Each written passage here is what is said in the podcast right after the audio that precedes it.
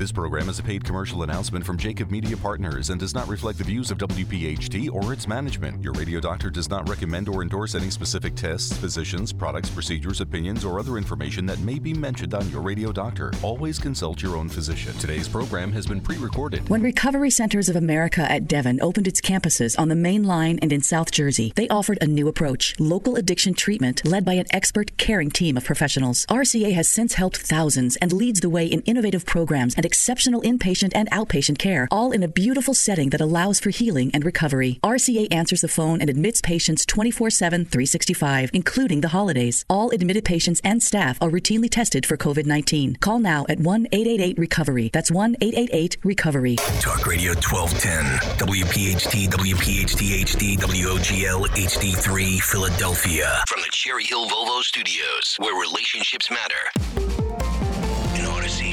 It's time for the Delaware Valley's first radio doctor. On call every Sunday morning at 10. This is Your Radio Doctor with Dr. Marianne Ritchie. Presented exclusively by Independence Blue Cross. Listen, seven months or ten months is an absolutely exceptional, exceptionally short time frame to produce this vaccine.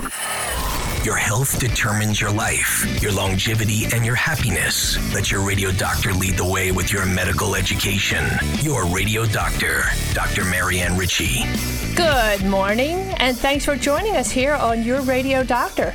I'm your host, Dr. Marianne Ritchie. Last week we learned about obesity and the many diseases it can cause. Among them is fatty liver, which has rapidly become the most common liver disorder in the U.S. and the most common cause for liver transplant. Later in the show, we'll be joined by a gastroenterologist who is also a hepatologist, a specialist in liver disease, Dr. Dina Halegua DiMarzio from Jefferson University Hospital. We begin with another special guest from Independence Blue Cross, Dr. Heidi Psaropoulos, the medical director of government markets, who's here to tell us about a very successful program called United by Blue, providing healthy food and household items to those who are most isolated by the pandemic. Heidi, welcome. Always good to hear about the terrific work of Independence. Well, glad to be here again, Dr. Ritchie. It's just uh, very exciting to be able to talk about this program. Well, I enjoyed our conversation the other day, and you raised a great point. When family or friends are hurting from a trauma, a death in the family, we show our love and support by bringing food. Independence is doing just that. Tell us about your partnership with United by Blue. It's fantastic. Well, it's, I mean, I, I still get tingles when I just think about it because it was, um, if you think back, and everyone can remember this, March, mid March, and April of 2020, it was a time of just intense sorrow and panic and um, upheaval. You know, what do we do? How do we take care of our children? Um, how am I going to get groceries? All these kinds of things.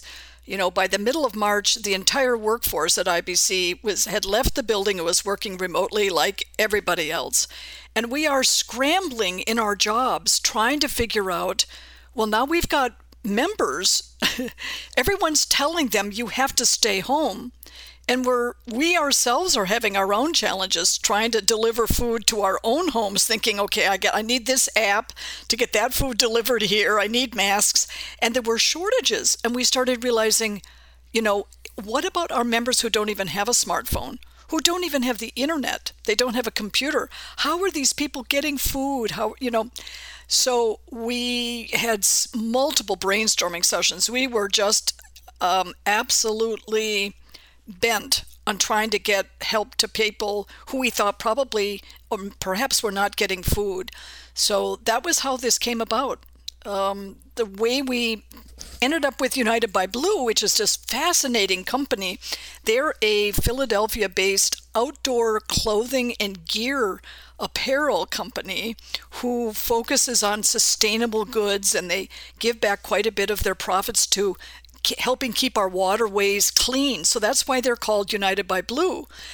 And um, they have a uh, store in Fishtown, and one of our workers in the government markets team, Julia Weatherly, our public health guru, had been walking or driving by their store and noticed that now there was no longer apparel in the store because, of course, no one was going into the store, but they had basically changed it into refrigerated areas with meats and and and dairy products so the people in the neighborhood had access to food. And she went in and talked to them and they said oh yeah we have contracts with all these local farms. And um, we thought wow can we design a program where we're reaching out to some of our most vulnerable patients, those who we think may be at the highest risk for COVID, and getting them some of these boxes of food. And that's how it took off. Yeah. And so when you say members for our listeners, that means people who have IBX insurance. That's exactly right. And, and as members, as you say, they're not going to turn to their smartphone or their internet and say, uh, we need this and that. They're overwhelmed to begin with with COVID and then add the the techno. So how did you determine who needed the assistance? Did you in a proactive way contact them or reach out or ask if they needed or wanted the help? Yeah. For, well, the first thing we did internally was try and decide who we thought might need the help. And so we looked and, and through our ability to look to run data uh, analysis of all of our 100,000 members. Uh, so 100,000 people in the, in the Philadelphia area have a IBC Medicare Advantage plan. And so we know which one of these folks have got emphysema, which ones have got high blood pressure, which ones have heart disease. And we kind of came up with a core number of about 7,000 people on that on the first time we did it that had emphysema, you know, lung disease, and some other problem. So they had to have two problems. Then what we did, and this is of course after having our partnership um, consolidated with United by Blue, you know, would they be what would they be able to put into the boxes? Would they be able to deliver it? Those kinds of things. Once that was settled, we followed a general enrollment process. The member would receive a communication from Independence Blue Cross, either a phone call or a postcard and uh, for example, with the postcard, there'd be a unique identifier number, and it basically said to the member, You're going to get something for free. Believe it or not, this is free. You're not going to pay for any of this. Um, call United by Blue, and you can you can enroll in the grocery program. And then you have to give your name and address, and then they would call United by Blue with that unique identifier number, and they knew that they had a match, and then they took it from there, and they would deliver food to them. Yeah, and the whole message of last week and this week, we're talking about obesity, today, fatty liver. It's not just how much you eat, it's what you eat. And I understand that the contents of your delivery was reviewed by a chef, a dietitian, balanced diet, and you added household items. I noticed toilet paper, beautiful video on your website. People should visit the IBX website, really. And uh, it's I'm sure that you had an overwhelmingly positive response from the members you helped. Tell us about that. Yeah, I would say um, probably the most positive response for any initiative that I've ever been involved in at IBC. It is one of the beautiful things about working with seniors is that they still write letters, handwritten letters. We had so many letters. We had people calling, crying on the phone saying, you know, this was just incredible. Um, thank you, thank you, thank you, thank you. And it wasn't just the idea. I think part of it was the idea that they were they were being sent and given food, but some of the food, you know, the food was wonderful. They, you know, they got meats and dairy and fresh fruits and fresh vegetables. They got some bread and pastries, and they got a nice container of homemade soup. And in return, you're supporting local farms and local uh, vendors. Yep. So it completes the circle. United by Blue, Blue, Blue Cross. We have about a minute left, Heidi. What's next on the agenda for United by Blue and uh, Independence? This was so successful. We didn't just do it that one time. We actually ended up um, doing this. And we did this primarily because we wanted to do that, but we could do it so quickly and rapidly because of the public health emergency. And so we've done it a total of five different times over the year, and we are looking to actually expand this to benefits for many of our members come well, January you, of 2022. So very, very exciting. Out of 10 gold stars, you get 11 because now 40,000 bags of food later, it's pretty, pretty incredible. And as you say, at a time of fear and anxiety, just like I remember, we all remember September 11, my kids came home from school and they said, I have a dinosaur project or I have piano lessons. I'm like, let's just eat junk food and stay up all night. The world's going to end tomorrow. Who cares if you do your homework? These people isolated at home felt a little hope because some big person was looking out for them. God bless you and your awesome work. Come back again, Heidi. Say hi to everybody at Independence for me. Thank you. Thank you. I will. Thanks for listening to Your Radio Doctor with Dr. Marianne Ritchie, exclusively presented by Independence Blue Cross. If you have a question for the medical mailbag, just send a note to doctor at yourradiodoctor.net. And we're back on Your Radio Doctor. And I'm very proud and pleased to welcome our next guest, Dr. Dina Halegua DiMarzio. She's an associate professor of medicine at the Sidney Kimmel Medical College and the director of the Fatty Liver Center at Thomas Jefferson University Hospital, and my colleague. And I love her to pieces, not because only because she's so smart, because she's just wonderful and a great doctor. So, Dina, welcome. Oh, thank you, Dr. Ritchie. And it's such an honor to, to speak with you today. Thank you for having me. So, we mentioned earlier that we're on the theme of obesity and its consequences. One of them, which I think a lot of people are not aware, and that's why I invited you today because you speak so clearly. And this is an important message fatty liver is really taking over the planet, and people need to know about it. It's one of those issues that has been in the thought process for a while, but so many patients are told, don't worry about it, it's a little fat. First of all, I guess we should say what are the functions of the liver? Why is it so important to protect our one and only? Yeah. The liver is an incredibly important organ. It's actually the second largest organ in our body and has many roles. Its biggest role is that it actually filters toxins out of our blood and helps us break down medications. Uh, in addition to that, it helps our body to make protein. It um, makes almost all of our blood clotting factors. Uh, it makes bile, which is really important in digestion. So many roles that are really important. So we talk about fatty liver. The technical word that we use is steatosis. And we distinguish that from steatohepatitis. And I always remind my listeners, itis means inflammation of. If you have an inflamed liver, sometimes it's transient, passing, maybe you have mono or or but if it's there all the time, it sets you up for some big problems. Let's talk about the difference between fatty deposition or fat that can lead to inflammation. So when the when you have fatty liver, it's because your body is storing fat in the liver that's not normally supposed to be there. And over time, that, that fat doesn't just sit there. It causes the liver cells sitting around the fat to become inflamed, uh, almost like it's toxic to them. And when liver cells are inflamed, they sometimes set off uh, the stellate cells, which lay down collagen or fibrosis, scarring of the liver. And over time, this can actually progress to cirrhosis of the liver. And cirrhosis then can decrease all the functions you talked about. Your clotting becomes less effective. Um, proteins aren't broken down. Medications are metabolized differently. What's the end point of cirrhosis? Some some cases. Yeah, so in, in some cases, once you have cirrhosis, it puts you at high risk for the development of liver cancer and uh, for the possibility of needing a liver transplant. Uh, unfortunately, unlike the kidneys where you have things like dialysis, there's nothing that can mimic the liver. So when it starts to fail, uh, there's nothing that can replace it except for a, another liver. There's no dialysis. There's no wheelchair for a sick liver. It's it's one and done. What are the major risk factors that put people uh, at risk for fatty liver?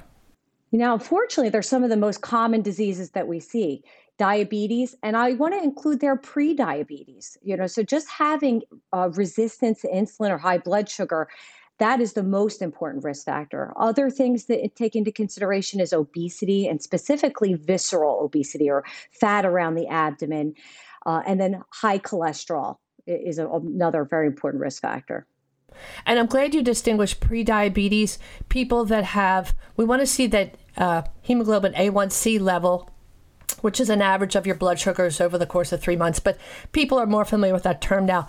And we want to see that below 5.7. So if you're 5.8 or 5.9, don't think that you get a pass because that's when we start to see those small vessels that feed the eyes and the kidneys. That's where diabetes does its worst uh, damage. And so those changes, even slowing down the stomach, we should we're going to do a couple shows on diabetes in the next few weeks, but all those really difficult problems start in the pre-diabetes stage. I'm glad you brought that up. So, what triggers us to go do an ultrasound to look for fatty liver? What on an exam or a blood test? Yeah, so the most common way that people are detected to have fatty liver is abnormal liver enzymes or liver tests. These are AST, ALT. They're very common in, in general blood tests. Um, but sometimes this can also be picked up on exam if, if you have an enlarged liver. Um, and sometimes if you have some imaging of your abdomen for another reason, uh, this fat can be seen on, on these scans. Uh, and that could be a sign. And so sometimes it's a coincidental finding. Um, and I know that we've stressed so many times, as you do, as we all do, even as specialists, we remind people how very important it is to have a yearly physical, routine labs, because we look at your blood count, we look at your chemistries that include liver function studies. And if they're off even by a little bit, we don't want you to think, well, it's just my statin drug or it's my hormone replacement. It could be fatty liver ultrasound, easy capeasy. We run a microphone over your belly, no pain, no needles. Tell us what, what studies you might look to use to diagnose it. And you're right. If, if you are found to have fatty liver, and like you said, that the, the first set of studies you should get are some blood tests because sometimes fatty liver can mimic other liver diseases. Um, and so, so, some blood tests, uh, checking for hepatitis, and we can talk more about that. Then a scan of the liver, an ultrasound, like we discussed, can actually see fat uh, in the liver. And then from there, we now have some more specialized tests, something called elastography, which is one of the most amazing new technologies within hepatology over the last 10 years, where we can determine if there's scarring of your liver without the need for a liver biopsy. Um, and I know, you know, that often scares patients, especially when they come to see me that, you know, when you're diagnosed with fatty liver, oh, am I going to need a liver biopsy? And, and although that can be done very successfully and is a very safe procedure, this is a test similar to an ultrasound where we can send waves through the liver and determine if you have any scarring or fibrosis, which would mean you're at risk of developing cirrhosis in the future. And sometimes you'll do an ultrasound right there in the office. It might not be as sophisticated as a, a FibroScan, but it's a good start. It is. It is a good start. It can at least tell you if there's any masses in the liver, any nodules. It, it definitely is a good way to start. Mm-hmm. So, uh, let's say somebody has diverticulitis or a completely different reason to have a CAT scan or an MRI, and we pick it up that way. What does it look like on those studies? Yeah, in those studies, usually you see increased brightness of the liver. We call it echogenicity, but fat looks brighter on imaging like uh, CTs and ultrasound. So that that's usually how it's picked up by the radiologist. Mm-hmm. So on occasion, I guess you do have to add a biopsy to your plan, um, which we used to do them uh, kind of blindly. We call it the one minute test. We make a little incision between two of the larger ribs and put a little tiny needle through and come out with a little piece of liver always made my hair stand on end, but we did it successfully. But now we we go to in, interventional radiologists and ask them to use an ultrasound to guide us. Tell us if a biopsy is needed, when that might happen, and why it's a lot safer.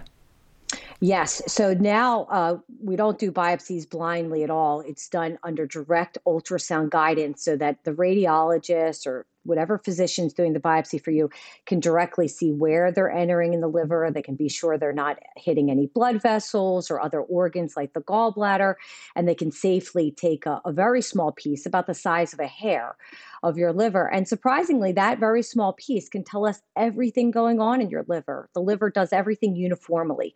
So no matter where we biopsy it, we can we can really tell what's going on.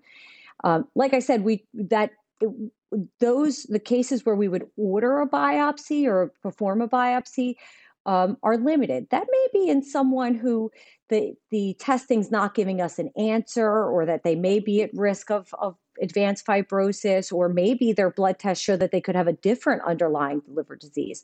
Um, so there are very specific circumstances that we would order that.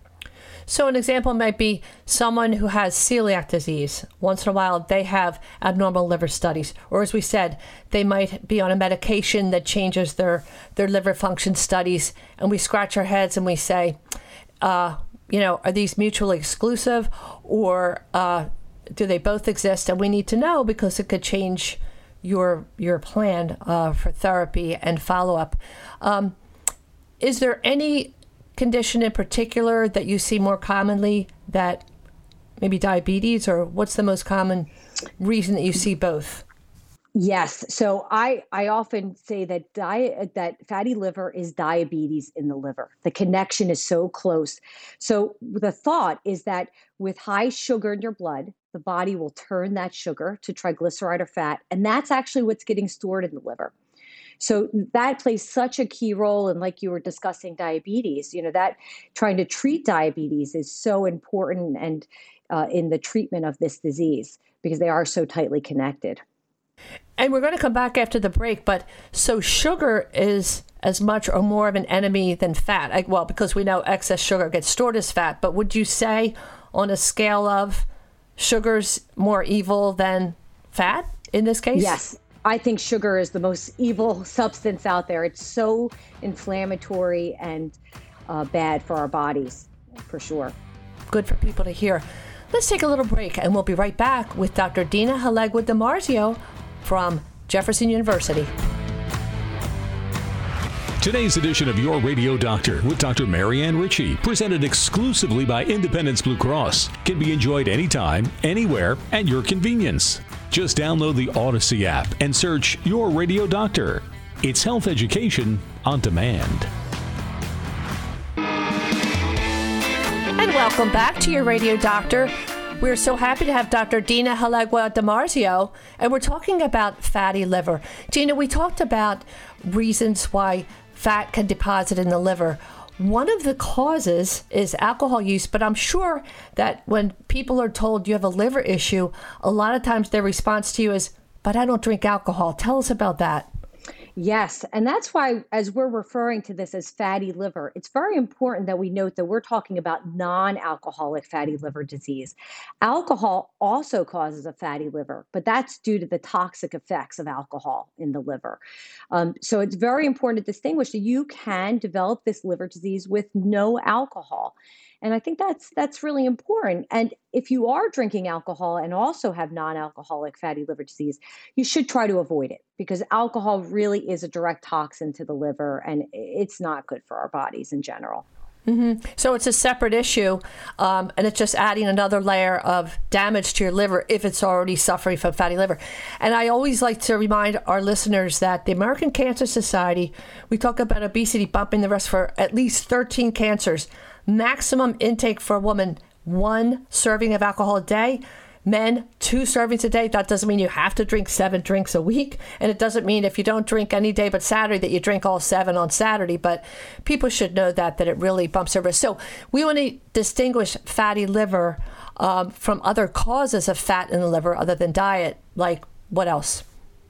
Yeah, so uh, me- several medications can actually cause fatty liver. Um, so that that's really important to know what medication your doctor's giving you. A common one that we see is tamoxifen. That's sometimes used as a cancer after breast cancer to prevent recurrence of breast cancer, but that's actually a very common side effect. Uh, the others are amiodarone, which is a heart medication, and methotrexate, which is sometimes used for uh, autoimmune conditions. Uh, you know, there's also some more rare things uh, like starvation diets uh, or c- certain surgeries, um, pregnancy related. There's actually a, a, fatty liver pregnancy, which is a very serious condition. But the, the majority of cases come, like we discussed, from the, the body's inability to deal with high sugar levels. And I thought it would be important uh, to mention how starvation can cause fatty liver. Yeah. So, you know, and that's why it's very careful. I know we're going to talk about nutrition. Um, when people go on starvation diets and we start to lose weight very, very quickly, all of that that fat starts to just go right into the bloodstream and the liver like i mentioned is the big filter for the body it has to deal with all of that fat so that also can cause fatty liver and can be really damaging so you want to be careful with that for sure well, your body goes into survival mode. It says, hey, I'm on this deserted island. There are no coconuts, no pineapples. I have to take the fat out of my fat stores into the bloodstream for calories. And as you say, then it gets filtered by the liver and not good. So for people who yo yo diet, they're really in trouble in both directions. They gain weight quickly, they lose it quickly. That's important for people to hear. So, when you suspect that somebody has fatty liver, what other labs do you do to make sure there's not a coincidental issue there? Yeah, so you know, fatty liver can mimic many other liver disease. So, like I mentioned, you can see brightness of the liver on imaging, but other liver diseases can look similar. So, you want to make sure that you have not been exposed to hepatitis, uh, is a hepatitis uh, B or C. Uh, you want to make sure you don't have any underlying diseases. We mentioned celiac disease, uh, which can sometimes present like fatty liver, and people with celiac can sometimes be more prone to fatty liver disease. Uh, there's also autoimmune liver diseases and even genetic liver diseases. So uh, you definitely want to get a full workup, which usually can be completed with blood work to determine that. And as we said earlier, years ago, the, the common advice, and I'm not blaming primary care docs, sometimes other specialists would just say, we'll watch it. No, we want to nip this in the bud. If we think you have even a slight abnormality in a liver function study, we want to jump on it and reduce your weight. You said by as little as 5 to 10% can really improve somebody's uh, liver function and, and decrease the damage and the risk, yes? Yes, that's absolutely right. You know, gone are the days we could say, oh, you had just have fatty liver, there's nothing to worry about. Although it's a slow disease, this can lead in a large amount of patients to cirrhosis of the liver. And it's soon to be the number one indication that we're doing liver transplant. So if you do have abnormal liver tests, I would recommend getting it evaluated and then working on some of the lifestyle tools you were just mentioning. Um, the liver doesn't need a large weight loss. No, just with 5 to 10% of your body weight loss, there have been studies now that showed you can actually reverse your liver disease. So, this is actually one of the few liver diseases that can go away with lifestyle change, which is really exciting.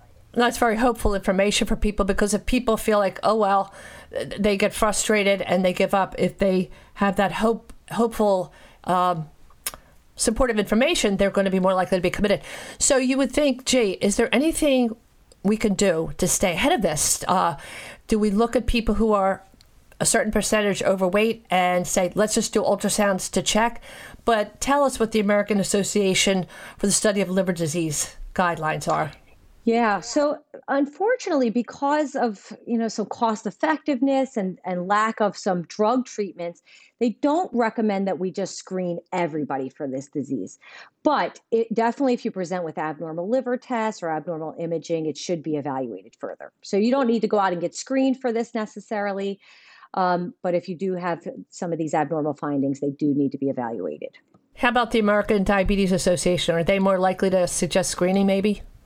Yeah, so actually, just in 2019, they added this to their recommendations because of that tight link I mentioned between diabetes and fatty liver. So, if you're a diabetic, um, they eh, they do recommend that you consider screening in those patients because of this high risk. Mm-hmm. So weight loss, obviously, we want to that, put that in the forefront. And as you mentioned so clearly, starvation or losing weight too quickly encourages fat to travel to the liver. So, what would you tell a patient? A pound or two a week? Is there a general formula? Every patient's different, but yeah, a pound or two a week, and and really just focusing on eating better. You know, so you uh, we are talking a lot about sugar, eliminating sugar from your diet. That's the first thing you could do. You could not make any other changes and first eliminate sugar. When I say sugar, I'm lumping in there the refined carbohydrates. That's your white pasta, your white bread, your white rice that turns almost immediately to sugar or glucose in our bodies and, and gets turned to fat. So that's the first step. And I recommend usually following something like a Mediterranean diet, which I, I know a lot of people have heard about. That's really rich in um, unsaturated fats, fruits and vegetables, uh, lean meats and fish. That's the most important thing. So, uh, not necessarily that you have to be strict with your calories. That's not what we want. We really just want you eating a better uh, diet. Yes, the type of diet is important more so than the number of calories per day. But exercise, I love your explanation how that helps. How does that help? Yeah, so exercise is really important. You know, patients tell me, "Oh, I exercise, but I'm not losing weight." Well, even without losing weight, exercise alone has been shown in multiple studies that it, can help us to reverse uh, fatty liver. So it, it helps by the muscles now can take up that extra sugar in the blood so that it doesn't get stored as fat in our liver and the muscles will burn it for fuel. So it, it's really important. And I would recommend, you know, in terms of exercise, doing some aerobic exercise, like a 30 minute walk, and, and also incorporating some strength exercises, you know, lifting some weights. And, and it's actually recommended, this may sound, sound ambitious, but 30 minutes five days a week is is actually the the recommendation. And haven't you seen more people out walking with COVID because they're not going to their offices and all? And it's uh, there are not many silver linings to COVID, but that that seems to be one. I think more people are going out and walking. So so Dina, how about surgery? If somebody is really heavy, really morbidly obese, do you turn to gastric bypass surgery? Yeah, you know, sometimes when you're you have a lot of weight to lose, that that's really hard, and it's putting a lot of stress on your body. So if you have other risk factors like diabetes, hyperlipidemia, and then also fatty liver, yes, uh, bariatric surgery um, has been shown to be the best treatment available and can be really effective in f- reversing fatty liver as well. Mm-hmm. And if a person you, you're going to do blood tests to make sure it's not Hep even A, although that's usually uh, quick coming and going. It's not chronic the way Hep B and Hep C can be. But if they're if they haven't been vaccinated, you're going to vaccinate them for hepatitis A and B. And the other thing you mentioned was optimizing that sugar control. How can that help? Yeah, so you want to talk to your doctor. You know, some of the diabetes medicines now available have actually been shown to have some benefit eh, or can help treat fatty liver. So you definitely want to talk to your doctor about what are you on the best diabetes regimen for you, and um, that will help maximize treatment of your fatty liver as well. Well said, because I know there are new drugs out, and we're hoping to do a show in about two weeks on those meds. And then, quickly, how often do you monitor a patient who has fat in his or her liver? Yeah, usually I see patients every six months so that I can detect if they're starting to form scarring of the liver or uh, at risk of liver cancer. I'm monitoring for that. Um, so, and, and, sometimes if someone's doing really well, it could just be once a year. Mm-hmm. But you want to stay on top of those serial ultrasounds, CAT scans, if you have to distinguish, to make sure that we don't see any solid masses that could suggest uh, something dangerous. Yes, absolutely. Let's take a little break and we'll be right back on Your Radio Doctor. Thanks for listening to Your Radio Doctor with Dr. Marianne Ritchie, presented in part by Recovery Centers of America. When needed, call RCA 1 888 Recovery.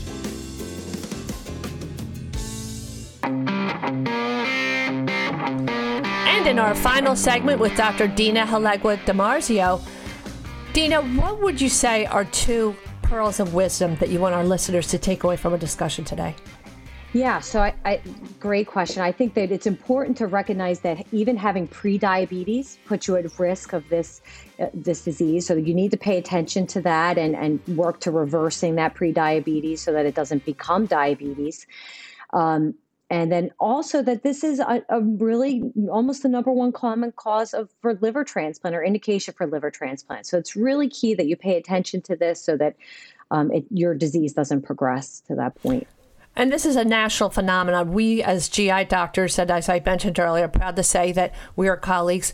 Um, and we see maps from the 80s, 90s, the aughts up to now, that the map changes color as more overweight and obesity has occurred across the country, and it's it's pretty uh, alarming. What are misconceptions that we want to clear before people say goodbye? Yes. Yeah. So again, people always think that you can only get liver disease if you drink alcohol, and that's just not true.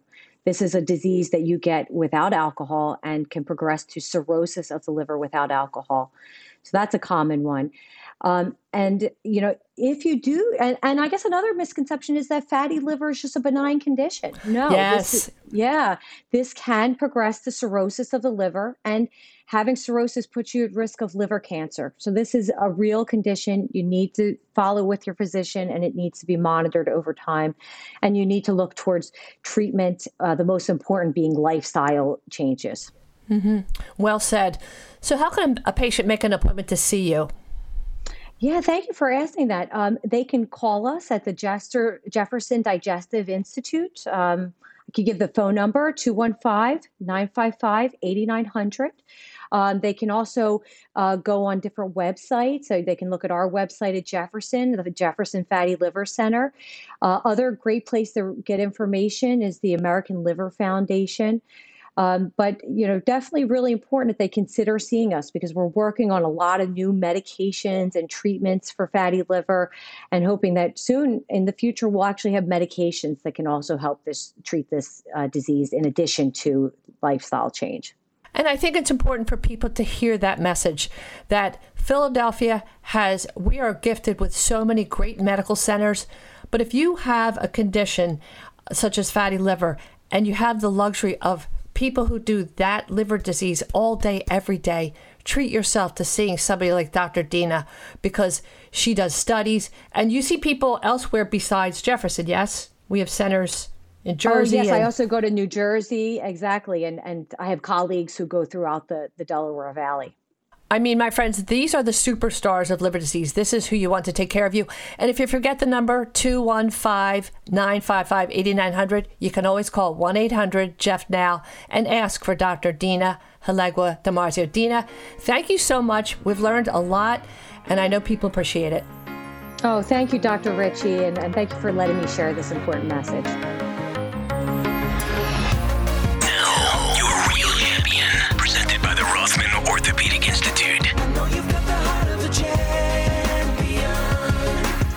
And now for your real champion.